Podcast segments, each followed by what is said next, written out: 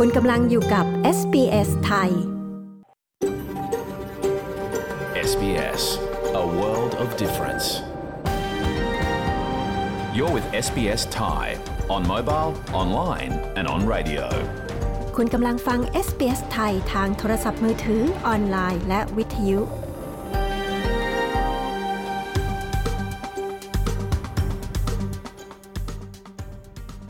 เราขอระลึกถึงเจ้าของดั้งเดิมของดินแดนที่เรากำลังกระจายเสียงจากที่นั่นในวันนี้ SBS ไทยขอแสดงความเคารพต่อชาววรัญจรีวอยวรังของชาติคูลินและต่อผู้อาวุโสของพวกเขาทั้งในอดีตและปัจจุบันเรายังขอระลึกถึงเจ้าของดั้งเดิมของดินแดนชาวอบอริจินและชาวเกาะช่องแคบทอร์เรสทั่วประเทศที่คุณกำลังรับฟังเราจากที่นั่นในวันนี้สวัสดีค่ะขอต้อนรับเข้าสู่รายการ SBS ไทยในวันพฤหัสบดีที่7กันยายนพุทธศักราช2566ดิฉันปริสุทธิ์สดใสดำเนินรายการค่ะเรื่องราวที่ไม่ควรพลาดคืนนี้มีดังนี้ค่ะ While driving in Australia, it's not unusual to see wildlife from the car, especially in rural areas and especially at dawn and dusk when wildlife are on the move more. If you're out camping or exploring national park, there's a good chance of encountering wildlife. ขณะขับรถในออสเตรเลียถ้าเจอกับสัตว์ป่าที่บาดเจ็บควรทำอย่างไรเรามีรายละเอียดในสารคดี Australia Explain คืนนี้ค่ะคือคนที่ย้ายมาเนี่ยบางทีเขาก็เอาถ้วยชามที่เอาตุ๊กตาดินเผาอะไรมาด้วยอย่างเงี้ยแต่ระหว่างเดินทางมันจะแตกหักเสียหายหรือว่าพอมาถึงแล้วอาจจะแตกหักเสียหายจะทิ้งไปมันก็ทิ้งไม่ได้เพราะว่ามีความสำคัญทางใจก็เลยคิดว่าโปรเจกต์เนี้ยอยากได้ของแบบเนี้ยส่งมาให้เลือกวิภูศรีวิลาศศิลปินเซรามิกในออสเตรเลียชวนคนไทยเข้าไปมีส่วนร่วมกับงานศิลปะโครงการใหม่ของเขาที่ชื่อโครงการ re/JOY ค่ะติดตามฟังรายละเอียดได้ในรายการ SBS ไทยคืนนี้นะคะแต่ช่วงนี้ขอเชิญฟังสรุปข่าวรอบวันจากทีมงาน SBS ไทยกันก่อนค่ะ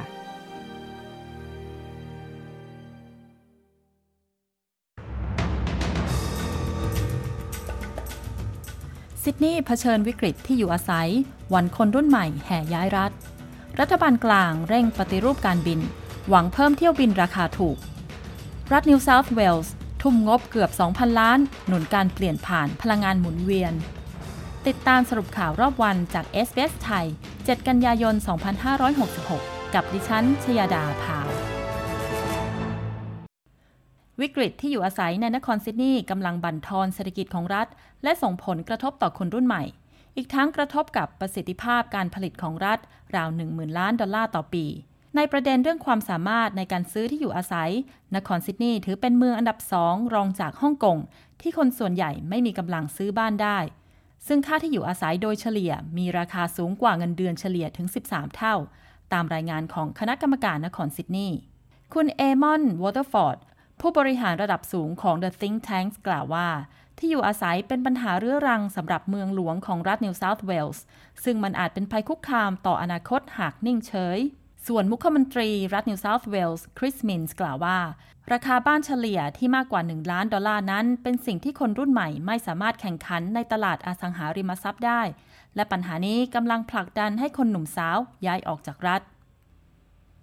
รัฐบาลกลางกำลังดำเนินงานเพื่อปฏิรูปอุตสาหกรรมการบินโดยประกาศรายงาน Aviation Green Paper ฉบับใหม่ในวันนี้วันที่ 7 กันยายน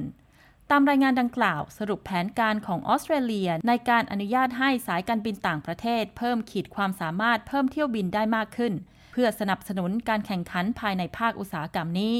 เพื่อตอบสนองความต้องการของผู้บริโภคที่เพิ่มขึ้นรัฐมนตรีกระทรวงคมนาคมแคทเธอรีนคิงกำลังรวบรวมความคิดเห็นภายในอุตสาหกรรมการบินและจากสาธารณะเกี่ยวกับกลยุทธ์ในระยะยาวสำหรับภาคอุตสาหกรรมการบินรัฐมนตรีคิงกล่าวว่า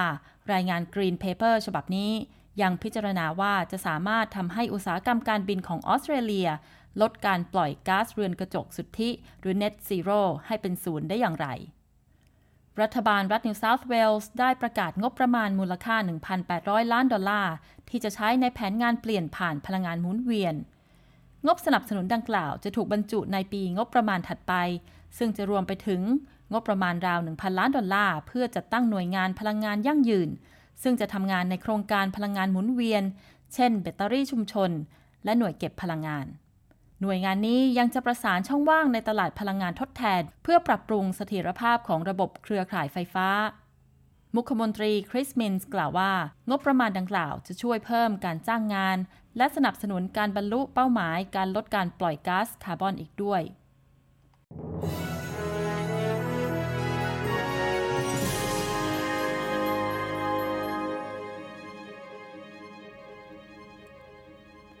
ช่วงนี้มาติดตามอัตราแลกเปลี่ยนเงินตราต่างประเทศกันค่ะ1ดอลลาร์สหรัฐแลกเป็นเงินไทยได้ 35.57 สตางค์1ดอลลาร์ออสเตรเลียแลกเป็นเงินไทยได้ 22.66 สตางค์1ดอลลาร์ออสเตรเลียแลกเป็นเงินดอลลาร์สหรัฐได้63 เซนต์ค่ะมาฟังพยากรณ์อากาศทั่วฟ้าออสเตรเลียในวันพรุ่งนี้วันศุกร์ที่8กันยายนนะคะที่เพิร์ธพรุ่งนี้มีแดดจ้าอุณหภูมิสูงสุด25องศาเซลเซียสแอดิเลดพรุ่งนี้มีเมฆมากอุณหภูมิสูงสุด14องศาโฮบาร์ตพรุ่งนี้มีเมฆมากอาจมีฝนโปรยอุณหภูมิสูงสุด17องศาแคนเบอราพรุ่งนี้มีเมฆมากเป็นบางส่วนอุณหภูมิสูงสุด12องศาเมลเบิร์นพรุ่งนี้มีเมฆมากและอาจมีฝนโปรยอุณหภูมิสูงสุด12องศาซิดนีย์พรุ่งนี้มีเมฆมากอาจมีฝนโปรยอุณหภูมิสูงสุด22องศาบริสเบนพรุ่งนี้อาจมีพายุฝนฟ้าคะนองอุณหภูมิสูงสุด27องศาและปิดท้ายที่ดาร์วินพรุ่งนี้แดดจ้าอุณหภูมิสูงสุด33องศาเซลเซียสค่ะและทั้งหมดคือสรุปข่าวรอบวันจาก SBS Thai 7 กันยายน 2566 ดิฉันชยดาพาวรายงานค่ะ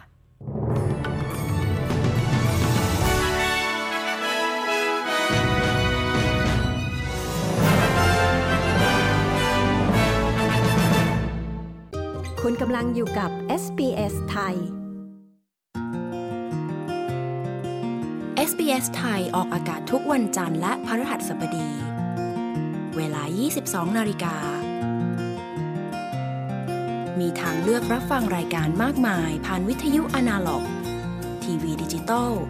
ออนไลน์หรือแอปโทรศัพท์เคลื่อนที่ SBS Thai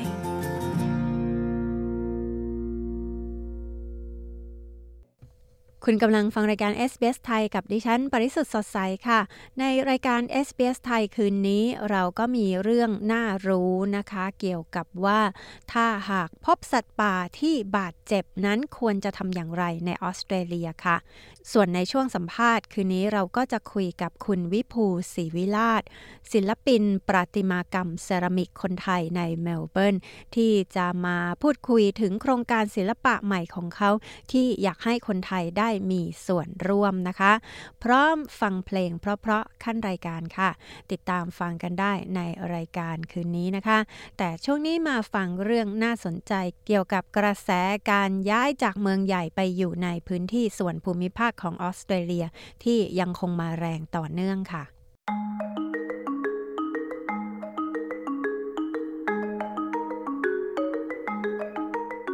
ผู้คนในออสเตรเลียจำนวนมากขึ้นเรื่อยๆกำลังหันหลังให้ชีวิตในเมืองเพื่อไปอาศัยอยู่ในพื้นที่ชนบทเพื่อจัดการกับค่าครองชีพที่เพิ่มขึ้นสถาบันพื้นที่ส่วนภูมิภาคออสเตรเลียหรือ Regional Australia Institute กล่าวว่า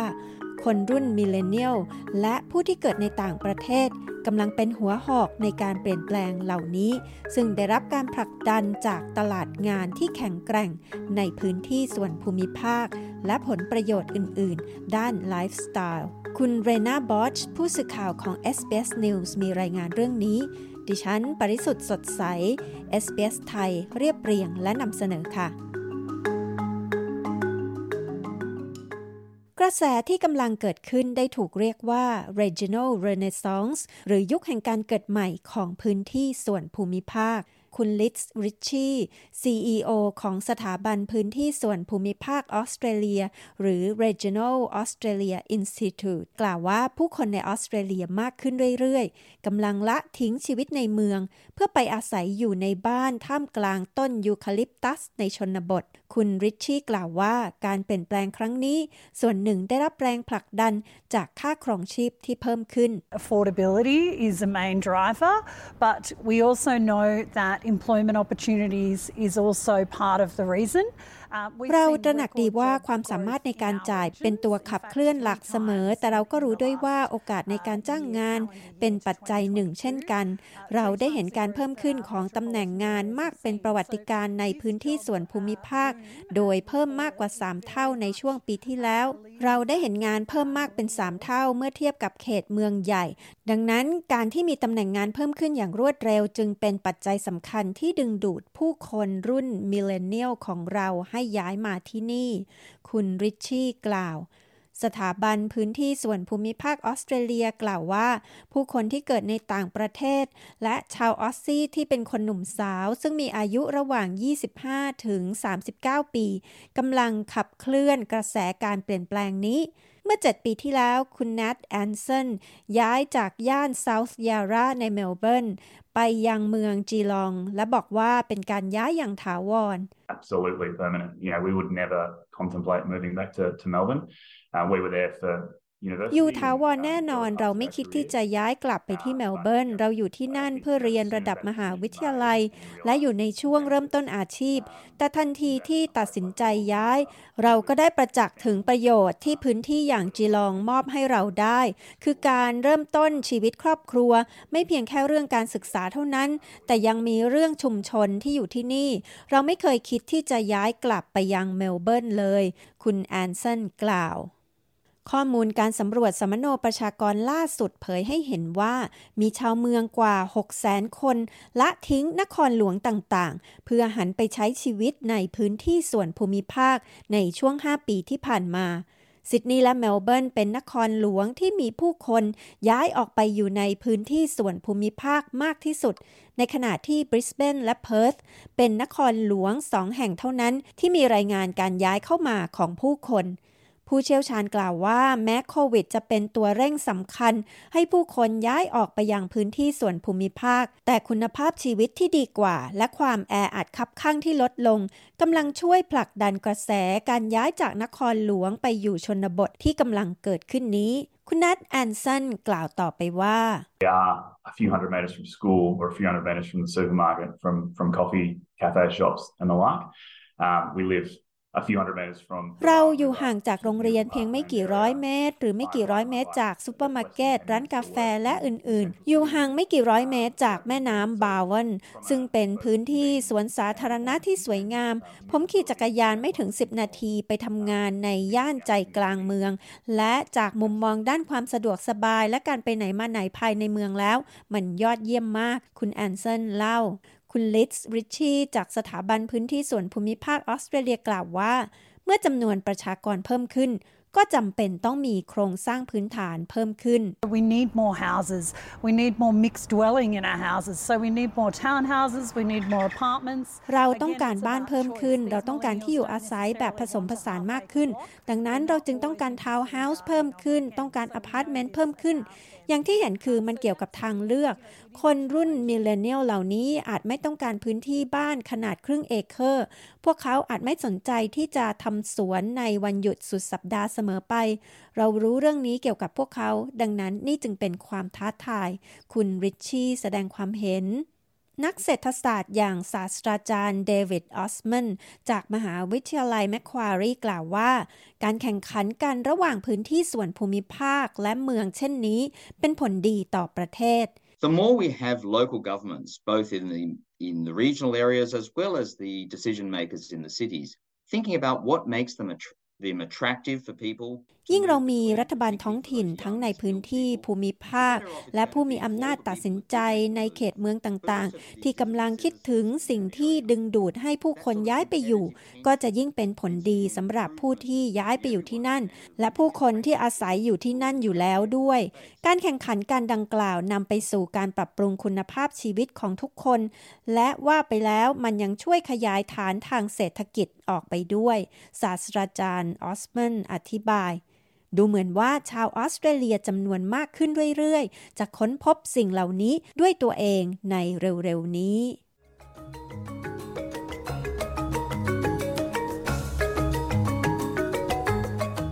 ที่ ผ่านไปนั้นเป็นรายงานจากคุณเรน่าบอชผู้สื่อข่าวของ SBS News ดิฉันปริสุทธิ์สดใส SBS Thai เรียบเรียงและนำเสนอค่ะ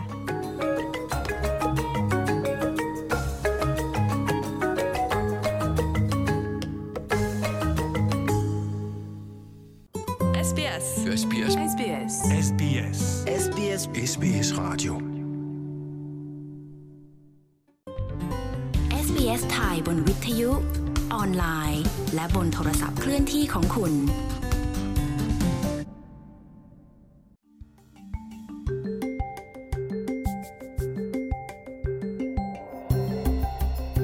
ยนภาษาอังกฤษเปลี่ยนชีวิตคุณได้คุณรู้หรือไม่ว่าคุณสามารถพัฒนาทักษะภาษาอังกฤษและเรียนรู้วัฒนธรรมออสเตรเลียได้พร้อมๆกัน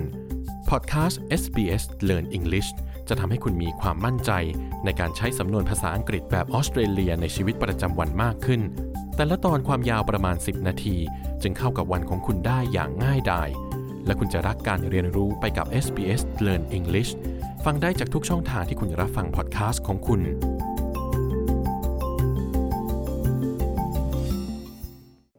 คุณกำลังฟังรายการ SBS ไทยกับดิฉันปริสุทธิ์สดใสนะคะย้ำอีกครั้งเรื่องของการลงประชามติคณะที่ปรึกษาเสียงชาวพื้นเมืองต่อรัฐสภาหรือ Indigenous Voice to Parliament ที่จะมีขึ้นในวันเสาร์ที่14ตุลาคมใครที่ได้สัญชาติออสเตรเลียและมีอายุ18ปีขึ้นไป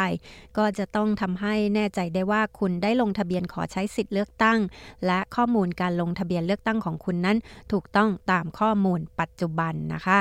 ก็ไปที่เว็บไซต์ของ AEC นะคะเพื่อตรวจดูว่าข้อมูลการลงทะเบียนเลือกตั้งของคุณนั้นถูกต้องหรือเปล่านะคะและคุณสามารถค้นหาข้อมูลที่ครอบคลุมรอบด้านเกี่ยวกับการลงประชามติครั้งนี้ได้ที่ portal SBS Voice Referendum ไปที่เว็บไซต์ sbs.com.au/voice-referendum ค่ะในช่วงนี้มีเรื่องน่ารู้สำหรับกรณีที่คุณพบสัตว์ป่าที่บาดเจ็บในออสเตรเลียควรทำอย่างไรนะคะขอเชิญติดตามรับฟังค่ะ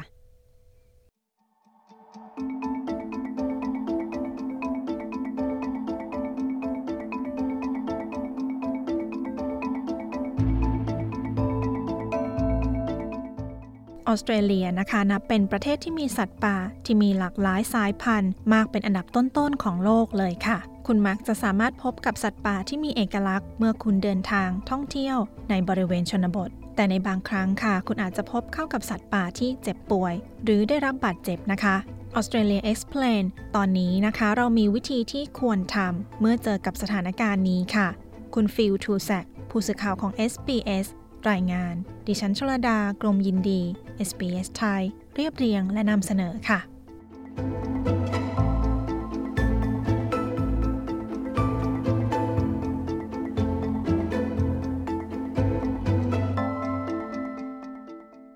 รเลียมีสัตว์ป่าหลายชนิดนะคะสัตว์ป่าแต่ละชนิดค่ะจะแตกต่างไปตามสภาพภูมิประเทศสภาพภูมิอากาศและถิ่นที่อยู่การที่เราทราบถึงวิธีดูแลสัตว์ป่าที่เจ็บป่วยหรือบาดเจ็บเป็นสิ่งสำคัญในการที่จะสามารถช่วยเหลือพวกมันได้ดีที่สุดค่ะเพื่อช่วยให้พวกมันนะคะมีโอกาสรอดหรือรักษาได้ทันคุณหมอทาเนียบิชอปสัตวแพทย์ผู้เชี่ยวชาญด้านการดูแลสัตว์ป่าจากองค์กรบริการให้ข้อมูลศึกษาและช่วยเหลือสัตว์ป่าที่มีชื่อย่อว่า WISE มีคำแนะนำดังนี้ค่ะWhile driving in Australia, it's not unusual to see wildlife from the car,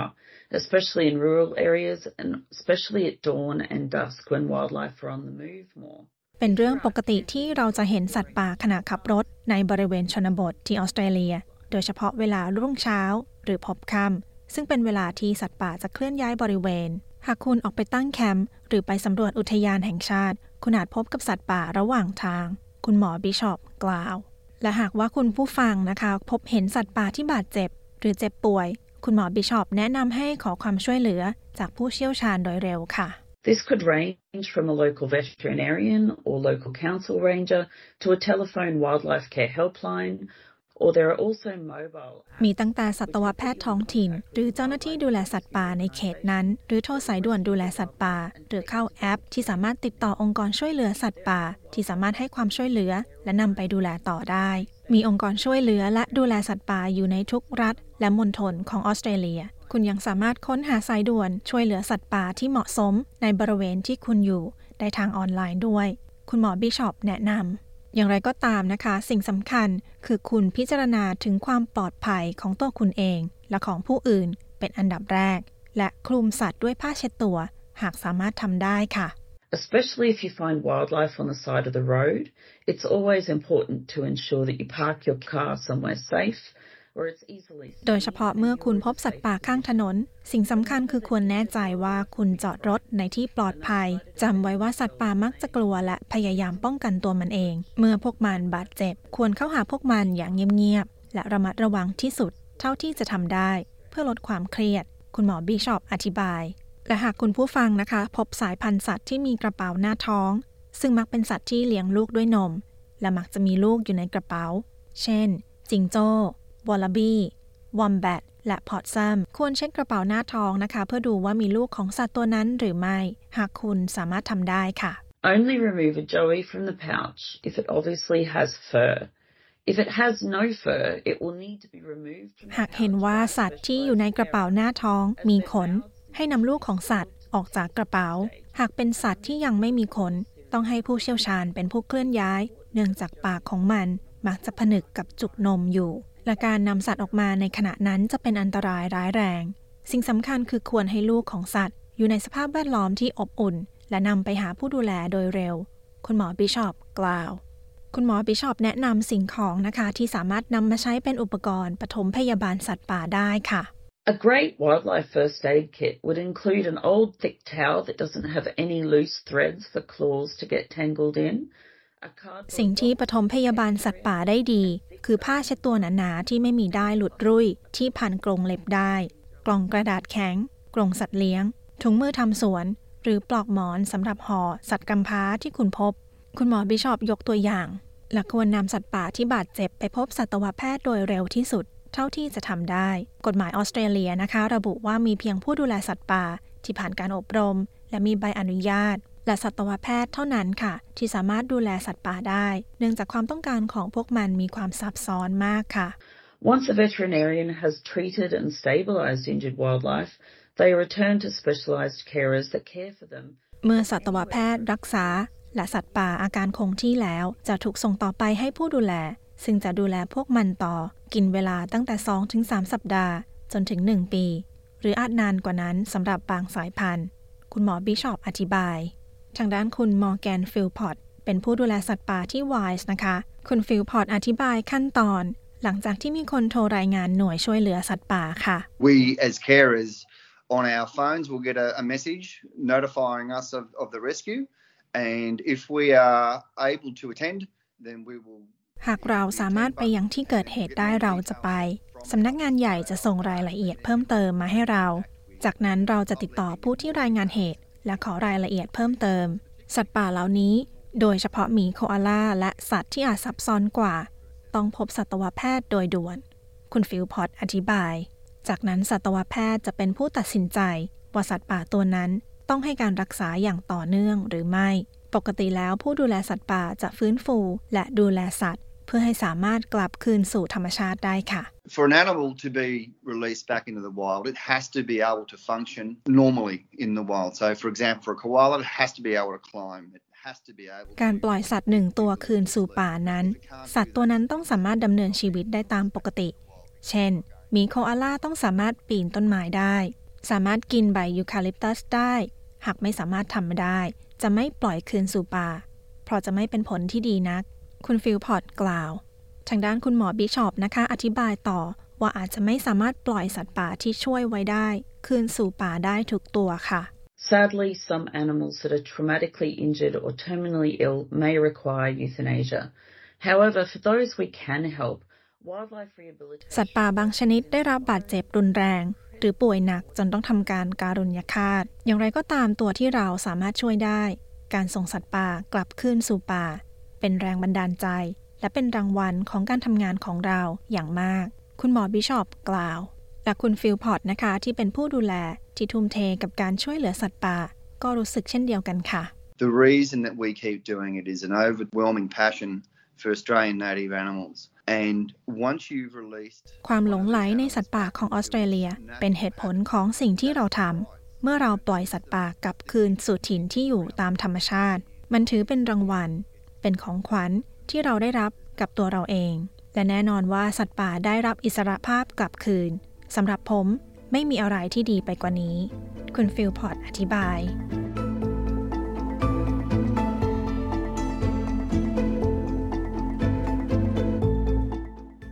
ที่จบไปนั้นนะคะคือ Australia Explain ตอนคำแนะนำในการช่วยเหลือสัตว์ป่าที่บาดเจ็บหรือเจ็บป่วยโดยคุณฟิลทูแซกดิฉันชลดากลมยินดี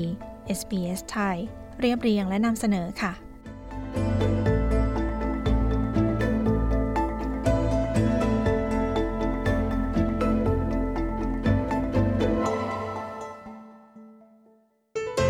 คุณกำลังฟัง SBS Thai You're listening to SBS Thai. การเร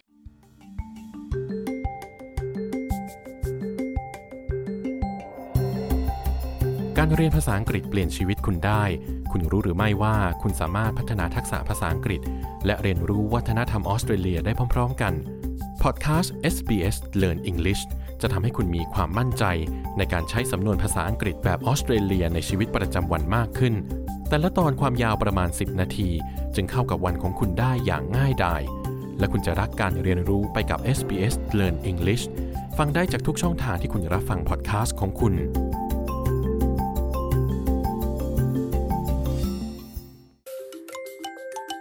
หากคุณชอบฟังรายการ SBS Thai มาพูดคุยกันต่อบน Facebook ของเรากดไลค์และแบ่งปันความคิดเห็นของคุณบน Facebook SBS Thai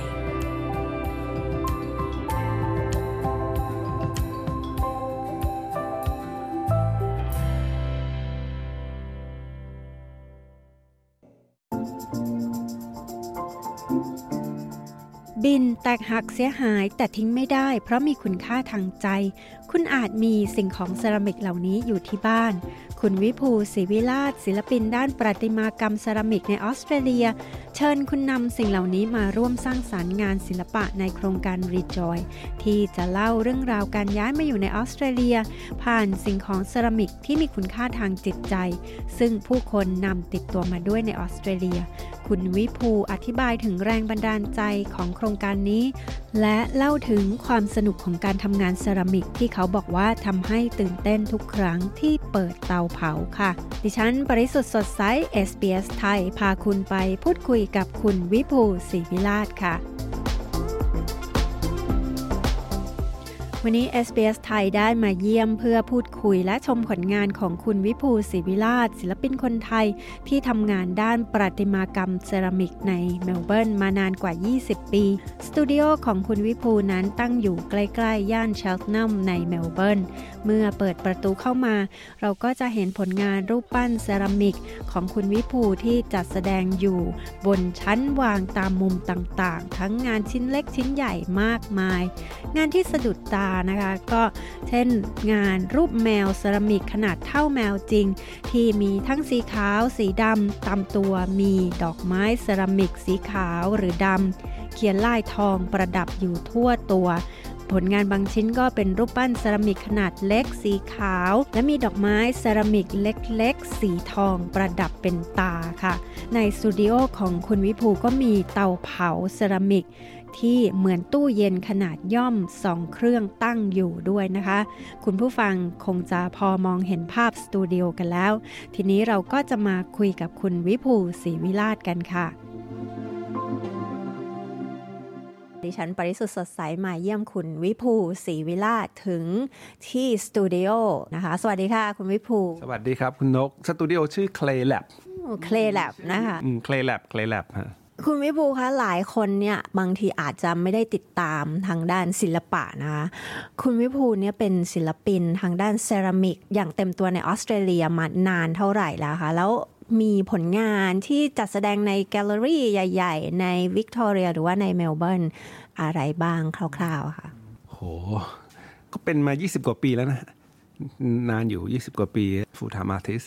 แต่ว่ามีสตูดิโอ Clay Lab เนี่ยประมาณ7กว่าปี7ปีกว่าๆเมื่อก่อนนี้จะแชร์สตูดิโออยู่ที่เซนต์กิลดา10กว่าปีแต่ว่าถ้าถามว่ามีงานแสดงที่เมลเบิร์นไหมเพิ่งมีสดๆร้อนๆคือ Melbourne Now ที่ NGV หรือว่าที่Chapman Art Museum แล้วก็ที่โชว์ประจำอยู่คือ Scott Liberty Art Gallery จะเป็นแกลเลอรี่ที่ represent งานอยู่ในวิกตอเรียงานของคุณวิภูลเนี่ยนะคะถ้าบางคนเนี่ยไม่ได้ติดตามมาตลอดก็คิดว่าศิลปินเซรามิก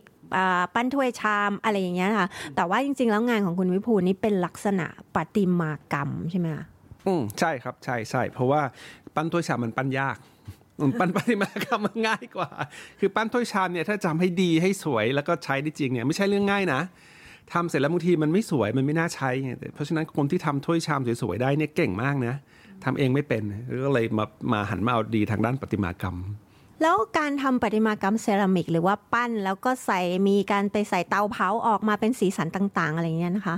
ทำไมคุณไม่พูดถึงชอบงานด้านเนี้ยล่ะคะทำไมถึงชอบศิลปะแขนงเนี้ยค่ะอ๋อคือมันตื่นเต้นคือว่าอย่างทำงานเซรามิกเนี่ยเราทำจนเสร็จสิ้นสมบูรณ์แล้วเราต้องเข้าเตาเผาทีนี้พอเข้าเตาเผาปุ๊บไอ้งานที่เราทำเสร็จแล้วเนี่ยมันเปลี่ยนคือจากลงสีไปตอนลงสีมันเป็นสีหนึ่งพอเผาเสร็จมันกลายเป็นอีกสีหนึ่งทีนี้เราก็จะไม่รู้หรอกว่าสีที่มันหลังจากเผาจะเป็นอะไรความตื่นเต้นมันจะอยู่ตรงนี้ตอนเวลาเปิดประตูเตาออกมาแล้วก็เห็นงานเสร็จอุ๊ยโหออกมาสีสวยดีใจเหมือนคล้ายๆเรื่องการพนันนะแต่การพนันเนี่ยแทนที่จะใช้เงินเนี่ยใช้เวลาแล้วก็แรงงานของเราในตัวงานบางทีงาน1ชิ้นใช้เวลาเนี่ย 3-4 อาทิตย์กว่าจะทำเสร็จเข้าเตาเผาเปิดมาโอ้สุดยอดนี่เราได้รางวัลที่1บางทีเปิดเตามาอ้าวแต่ก็มีร้าวหรือสุดก็มีอ้าวเราไม่ได้รางวัลไอ้ตรงนี้มันคือความตื่นเต้นของเซรามิกถ้างานศิลปะชิ้นอื่นอย่างทั้งเพนติ้งหรือว่าทำอย่างอื่นอะไรเงี้ยมันเสร็จแล้วมันเห็นเลยไงแต่เซรามิกเนี่ยมันเสร็จแล้วเนี่ยมันจะต้องผ่านกระบวนการเผาซึ่งเราไม่สามารถควบคุมได้คิดว่าอันนี้เป็นส่วนที่ทำให้ชอบเซรามิกมันมีอีกจุดหนึ่งนะคะที่คนอาจจะยังไม่ค่อยเข้าใจเท่าไหร่ถ้าเกิดว่าไม่ได้มีประสบการณ์หรือว่าเห็นตรงนี้มาเนี่ยนะคะคืองานประติมากรรมเซรามิกหรืองานเซรามิกไม่ว่าจะทำถ้วยทำชามอะไรเงี้ยมันมีความเป็นศาสตร์เป็นศิลป์ประกอบกันคุณวิภูช่วยอธิบายให้ฟังหน่อยสิคะตั้งแต่ดินตั้งแต่อุณหภูมิตั้งแต่สีที่เข้าที่มันออกมาเนี่ยมันมีความเป็นศาสตร์และศิลป์ยังไงคะโอ้ยาวเนาะ มันมี progress มันมี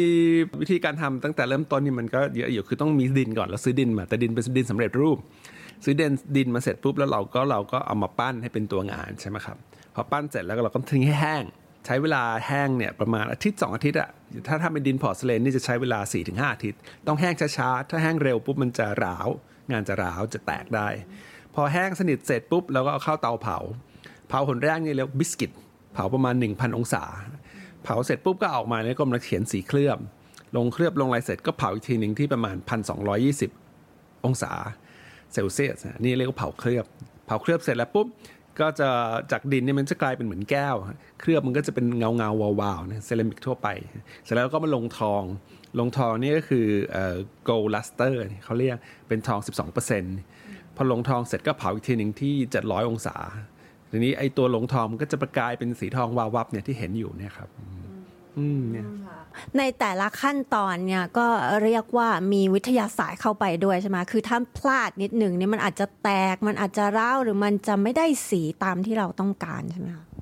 มันก็มีของมันแหละครับแต่ว่าคือคนที่เขาทำแบบทำเคลือบเองผสมดินเองเนี่ยมันก็มีศาสตร์มีศิลป์อะไรของเขาแต่นี่เราไม่ทำอย่างนั้นเพราะว่าไม่ชอบก็ซื้อของสำเร็จมาทุกอย่างดินสำเร็จเคลือบสำเร็จสีสำเร็จเพราะฉะนั้นไอความเสถียรเนี่ยมันมีกว่าเยอะกว่าคือสีมึงจะออกซื้อสีไหนก็ได้สีนั้นคือจะไม่เปลี่ยนแต่เรามาเน้นความสำคัญเรื่องของการปั้นเรื่องของดีไซน์เรื่องของคอนเซปต์ในการทำงานเรื่องของการตกแต่งงานมากกว่าที่จะมาเน้นเรื่องวิธีผสมดินหรือวิธีผสมสีเคลือบอย่างเงี้ยครับคุณวิภูเนี่ยก็มีลักษณะที่โดดเด่นของผลงานที่จากที่เคยเห็นเนี่ยมีเหมือนกับว่ามีลักษณะของเครื่องเคลือบลายคลามเข้าไปผสมมีลักษณะแบบไทยๆเข้าไปด้วยใช่ไหมคะคุณวิภูเล่าให้ฟังหน่อยสิคะว่าความโดดเด่นของผลงานตัวเองเนี่ยค่ะหรือว่าเทคนิคที่ใช้ลักษณะความเป็นไทยที่เราเอาไปผสมเนี่ยมีอะไรบ้างคะคือไอ้ลายคลามเนี่ยมันมาตอนปี 2005 เป็นปีแรกที่ไปแสดงเดี่ยวที่กรุงเทพทีนี้ตอนนั้นทำงานนี่จะเป็นงานสีสดๆอะไรเป็นเคลือบสีอะไรอย่างเงี้ยแต่คิดว่าเอ๊ะช่วงปี2005นี้ไม่คิดว่าคนไทยจะนิยมสีสดๆเพราะรู้สึกว่ามันแตกต่างจากเซรามิกทั่วไปมากก็เลยพยายามจะคิดอะไรที่มันลิงก์กับวัฒนธรรมไทยคนไทยเห็นบ่อยๆ ก็นึกถึงเรื่องงานลายครามคือเราก็ทุกคนเนี่ยมีลายครามหมดในเมืองไทยรู้จักหมดแต่เราก็เลยเอาลายครามเนี่ยมาใช้กับงานเราแต่ทำยังไงให้มันไม่เหมือนลายครามของเก่าเราก็ทำโดยการที่ไม่เคลือบลายครามของเก่าเนี่ยเขาจะเคลือบใสทับเขียนลายมันจะมันใช่แต่ของเราเนี่ยจะไม่เคลือบมันจะเป็นด้านๆและเป็นเหมือนผิวเขาเรียกอะไรผิวเหมือนผิวผ้าไหมลื่นๆแต่ว่าจะไม่วาวจะไม่มันจะไม่มีเคลือบทับแล้วมันก็จะเห็นลายที่ชัดเจน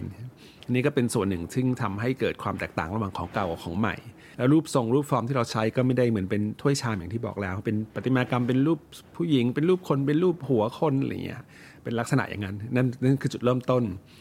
การที่สองที่ใช้ลายครามเนี่ยเพราะว่าเมื่อก่อนตอนก่อนทำลายครามเนี่ยทำเคลือบเยอะแล้วเวลาพอเคลือบเสร็จเนี่ยมันจะต้องมีการเรียกทำความสะอาดเนี่ยมันก็จะมีเคลือบที่เราใช้ไม่หมดหรือเคลือบที่กระเด็นอะไรเงี้ยมันก็จะลงไปในท่อน้ำแล้วมันก็ไปอยู่ในสู่ระบบสายน้ำเรารู้สึกว่ามันไม่ค่อยดีกับสภาพแวดล้อมในการที่ใช้แต่ลายครามอย่างเดียวเนี่ยมันก็ลดพวกท็อกซิกต่างๆได้เยอะเราใช้แค่สีเดียวมันก็ทำให้รู้สึกว่าเราไม่ได้ทำลายล้างสภาพแวดล้อมเยอะ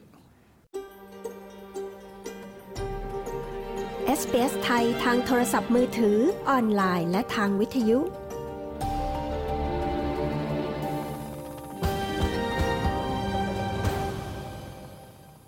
SBS ไทยก็กำลังพูดคุยกับคุณวิภูศรีวิราชศิลปินด้านประติมากรรมเซรามิกในเมลเบิร์นนะคะ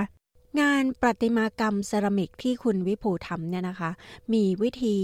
หรือว่ามีเทคนิคในการเล่าเรื่องราวผ่านผลงานประติมากรรมยังไงคะ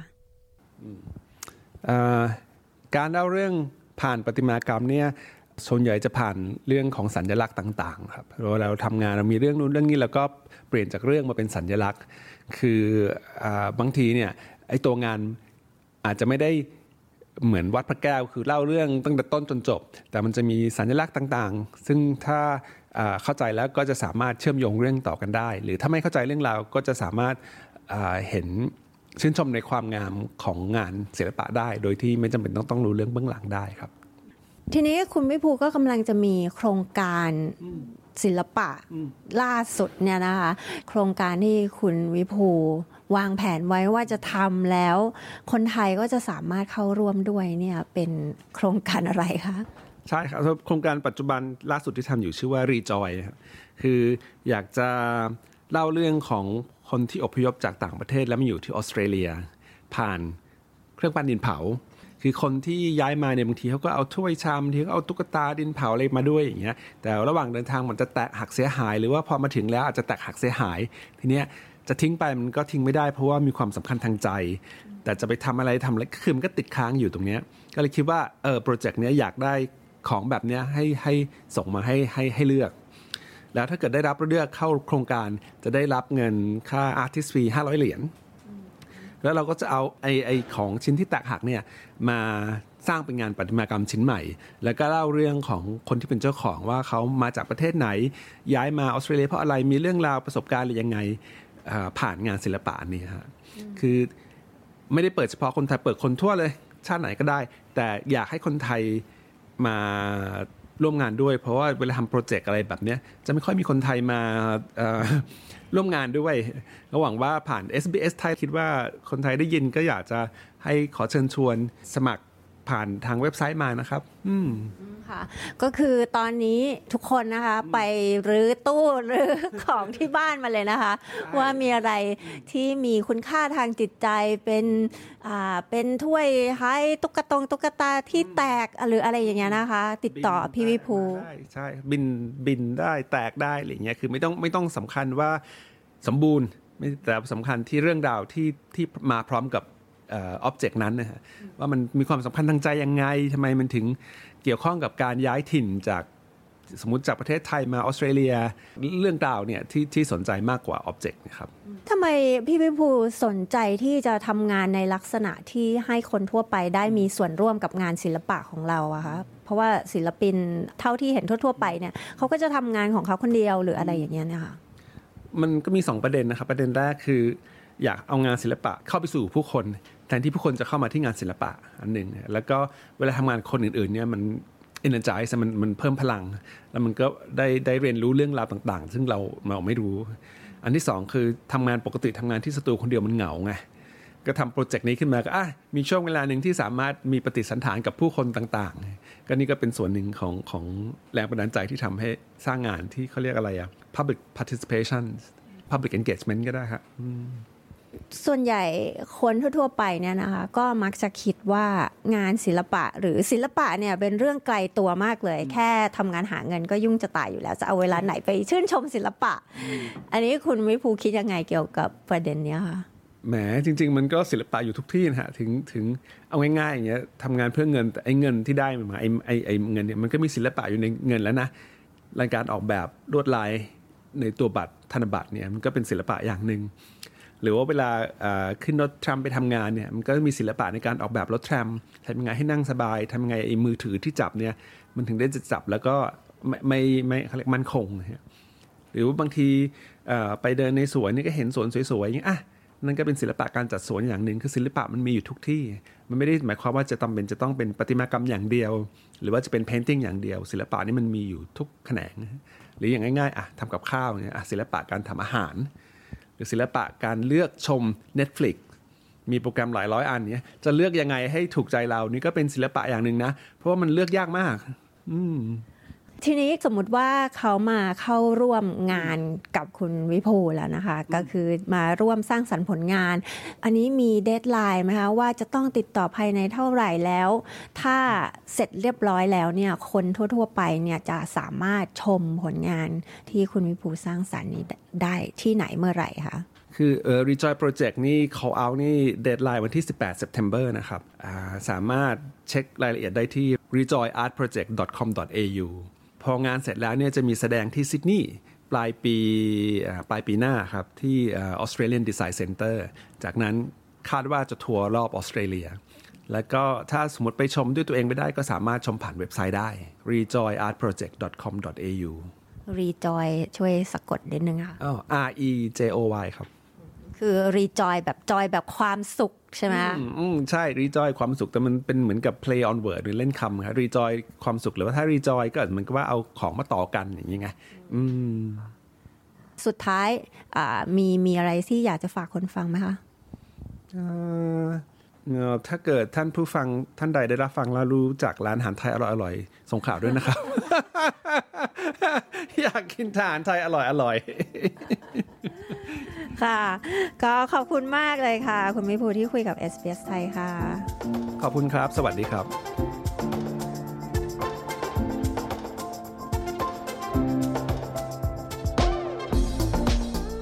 ค่ะที่ผ่านไปนั้นก็เป็นการพูดคุยกับคุณวิภูศรีวิราชศิลปินเซรามิกชาวไทยในเมลเบิร์นค่ะโครงการ re/JOY ของคุณวิภูนะคะก็เป็นโครงการที่ได้รับการสนับสนุนจากรัฐบาลออสเตรเลียผ่านการให้เงินทุนด้านศิลปะจาก Australia Council ค่ะคุณผู้ฟังที่สนใจจะเข้าร่วมโครงการ re/JOY นะคะสามารถติดต่อผ่านเว็บไซต์ของโครงการได้ที่ rejoyartproject.com.au re/JOY สะกด rejoy นะคะย้ำอีกครั้งค่ะ rejoyartproject.com.au หมดเขตรับสมัครผู้สนใจภายใน18 กันยายนนี้นะคะ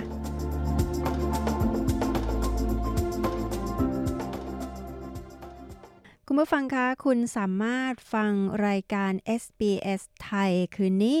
ซ้ำอีกครั้งนะคะได้ที่เว็บไซต์ของเราค่ะที่ sbs.com.au/thai นะคะหรือฟังได้ทุกช่องทางที่คุณรับฟังพอดแคสต์ของคุณนะคะ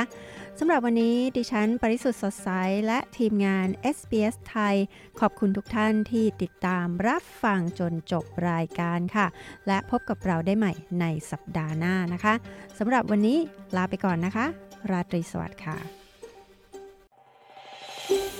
ต้องการฟังเรื่องราวน่าสนใจแบบนี้อีกใช่ไหม